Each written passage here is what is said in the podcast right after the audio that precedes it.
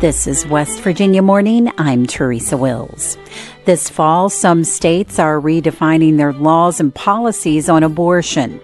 The move comes in the wake of the U.S. Supreme Court ruling that overturned Roe v. Wade. In the new episode of Us and Them, host Trey Kay takes a look at where things stand. Even though our state legislature is so hostile to reproductive health care and so hostile to abortion, we did have these safeguards on federal protections. This morning, we'll hear from one side of the argument, and this afternoon, during All Things Considered, we'll hear the opposing viewpoint. That story and more coming up on this West Virginia morning. Republicans bolstered their supermajority on election night while Democrats continue to work for policies that help people. There's also the future of tax reform on the table. Randy Yohe spoke with legislative leaders from both parties on what comes next. Senate President Craig Blair says he's buoyed by a 30 to 4 Republican supermajority in the Senate, but he says that comes with a caveat we're really good at getting our people elected, but we got some learning to do on how to get amendments done. Blair says following the failure of Tax Modernization Amendment 2, the legislature needs to continue promoting a drug free educated workforce and do a better job educating voters on state revenues. But he says it will be tough to bury the political hatchet with Governor Jim Justice. Do I find it off putting, so to speak, that we've been called the swamp, basically been called liars and and that we're corrupt, and that's not true. Reelected Delegate Mike Pushkin, Democrat from Kanawha County, says as state Democratic Party chair with a super minority, he'll continue a nonpartisan push for policies to help West Virginians. He does see an election night bright spot in voters defeating all four amendments. They still have a very uh, healthy mistrust of Republican policy because uh, they didn't want they did not want the Republican legislature in control of county budgets. They didn't want the Republican legislature in control of our public education. Pushkin says any compromise in tax reform moving forward needs to be citizen centric. If we're giving uh, tax relief to the people who really really need it. Uh, and not just uh, to the wealthiest West Virginians or, or to out of state corporations. Election results become official when certified by county clerks next week. For West Virginia Public Broadcasting, I'm Randy Yohe. This fall, some states are redefining their laws and policies on abortion. The move comes in the wake of the U.S. Supreme Court ruling that overturned Roe v. Wade. In the new episode of Us and Them, host Trey Kay takes a look at where things stands. He talks with two women, an abortion rights advocate and an abortion rights opponent to understand this movement or this moment in time. Here's an excerpt from host Trey Kay's conversation with Emily Womeldorf. She's the campaign director for Planned Parenthood South Atlantic in Morgantown. Womeldorf started working with Planned Parenthood in 2017. She says at that point, the Supreme Court's constitutional right to legal abortion under Roe was fundamental in her life and work. She didn't expect that safeguard could be overturned in her lifetime. Like, even though our state legislature is so hostile to reproductive health care and so hostile to abortion, we did have these safeguards on federal protections.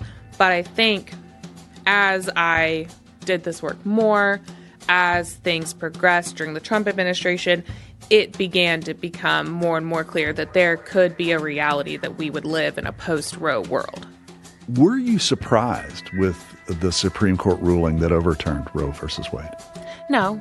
Uh, I mean, the writing was on the wall. And I mean, I think from the moment that Roe v. Wade was decided almost 50 years ago, the anti abortion extremists have been making it their mission to chip away at bodily autonomy and reproductive freedom and do whatever possible to try to regain control back over people who want to have decision making power in their lives. So they have been playing the long game on this. It's been happening for decades across our country. And like I said, it didn't happen overnight. And frankly, I don't think we're going to fix it overnight. Can you describe how it was that you heard about the Dobbs ruling? So it's kind of been this buildup for a couple years of like, this could happen. And I think maybe prior to the leak, we were all holding out some little bit of hope that maybe the decision wouldn't overturn Roe, or maybe, um, you know, it wouldn't be a full reversal. And, you know, any version of that decision was not going to be good. But yeah, once we got the leak, it was pretty apparent what the intention was of the Supreme Court. And for the next month and a half or so after that, it was really just preparing for the inevitable.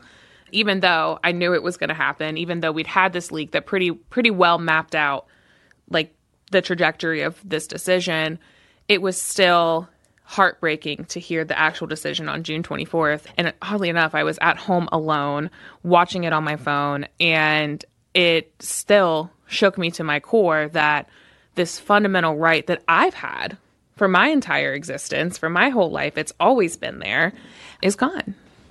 Like I get my own fundamental right stripped from me, but I don't get to process that because I have to go and do my job. So it, it was a it was a bit of a rough day. And you know we jump into organizing mode. We jump into you know reassuring our supporters and you know reaching out to people that we need to talk to. And and I think at one point my coworker just came over to my house and we said we're just going to work together today because it just feels too weird to be alone. Has your organization had a plan in the works for a time when there might be a reversal of Roe yeah, I mean, I think that you know, once the writing was on the wall and once we started seeing these court cases, I think that we have been doing things in our power to prepare for this moment. But there's only so much as an organization that we can do. I can't tell the state legislature what to do, I can't control the decisions that they make. All that we can do is continue to fight, continue to advocate, and do everything in our power to make sure that our patients are protected and that people's voices are heard and that people are not kept out of the public participation process of this issue. That excerpt is from the latest Us and Them podcast episode, Post Roe Mountain State. This afternoon, during All Things Considered, we'll highlight an excerpt of the show with Wanda Franz, president of West Virginia for Life. You can download the entire Us and Them podcast from Apple Podcasts, Stitcher, NPR One, or Spotify. You can also listen online at WVPublic.com. Us and Them is supported by the West Virginia Humanities Council, the CRC Foundation, the Greater Kanawha Valley Foundation, and the Daywood Foundation. This is West Virginia Morning. I'm Teresa Wills. It's 752.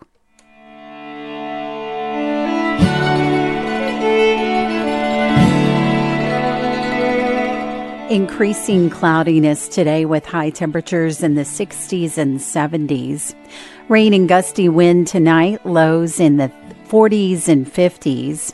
Tomorrow, rain and thunderstorms, gusty wind and heavy rain possible, high temperatures in the 60s and low 70s. Support for the weather forecast is provided by the attorneys at Torah Seva Law, representing firefighters, police officers, and West Virginia families. Information at torahsevalaw.com.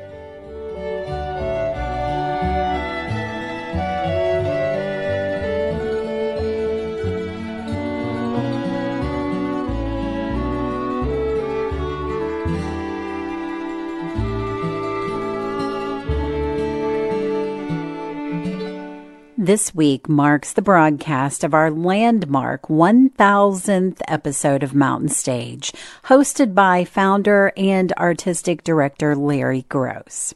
Slide guitar master Sonny Landreth and legend of the dobro and lap steel Cindy Cashdollar have our song of the week. Here's their performance of Prodigal Son from the title track to Landreth's 2004 album of the same name. Thank you.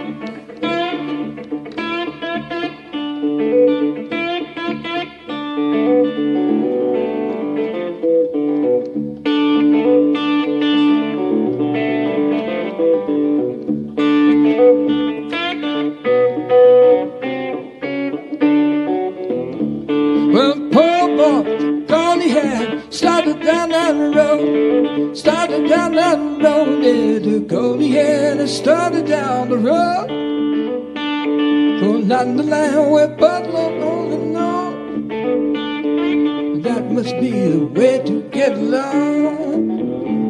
Well, poor boy, Head, family come in the land, family in the land, yeah, lost all he had when family come in the land.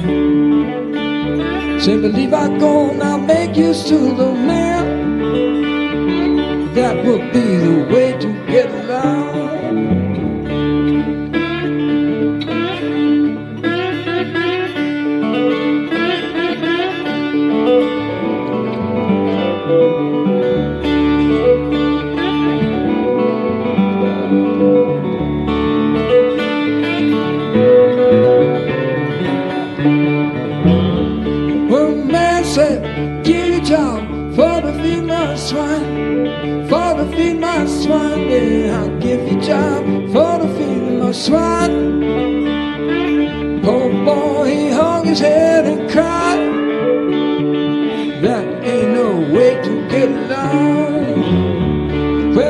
I ride, believe I go back home, believe I go back home. Yeah, believe I ride and believe I go back home.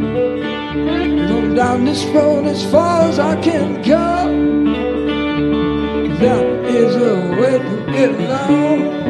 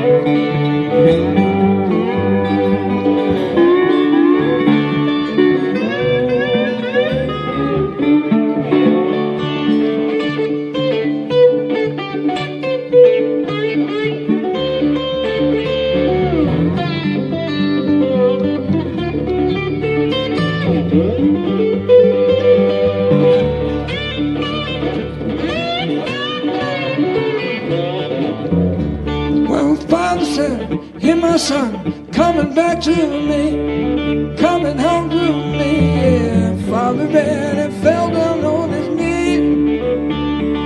Lord, my Lord, have mercy on me.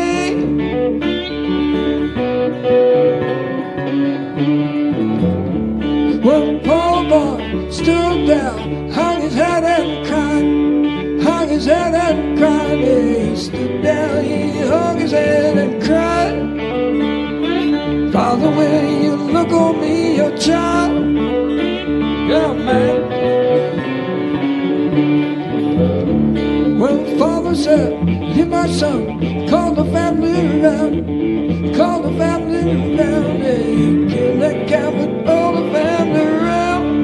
And my son belongs, but now he is found. That's a way for us to get along.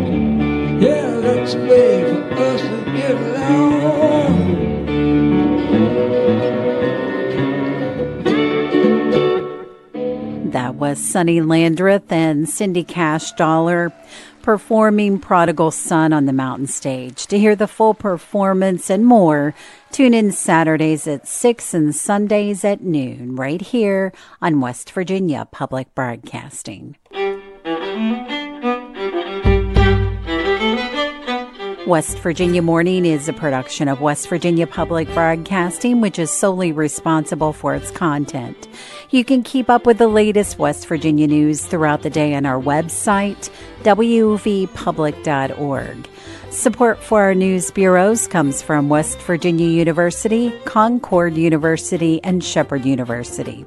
Appalachia Health News is a project of West Virginia Public Broadcasting with support from Charleston Area Medical Center and Marshall Health.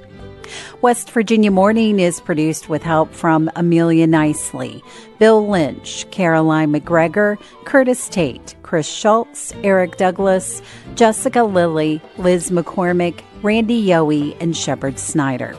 Eric Douglas is our news director, and he produced today's show. I'm your host, Teresa Wills. This is West Virginia Morning.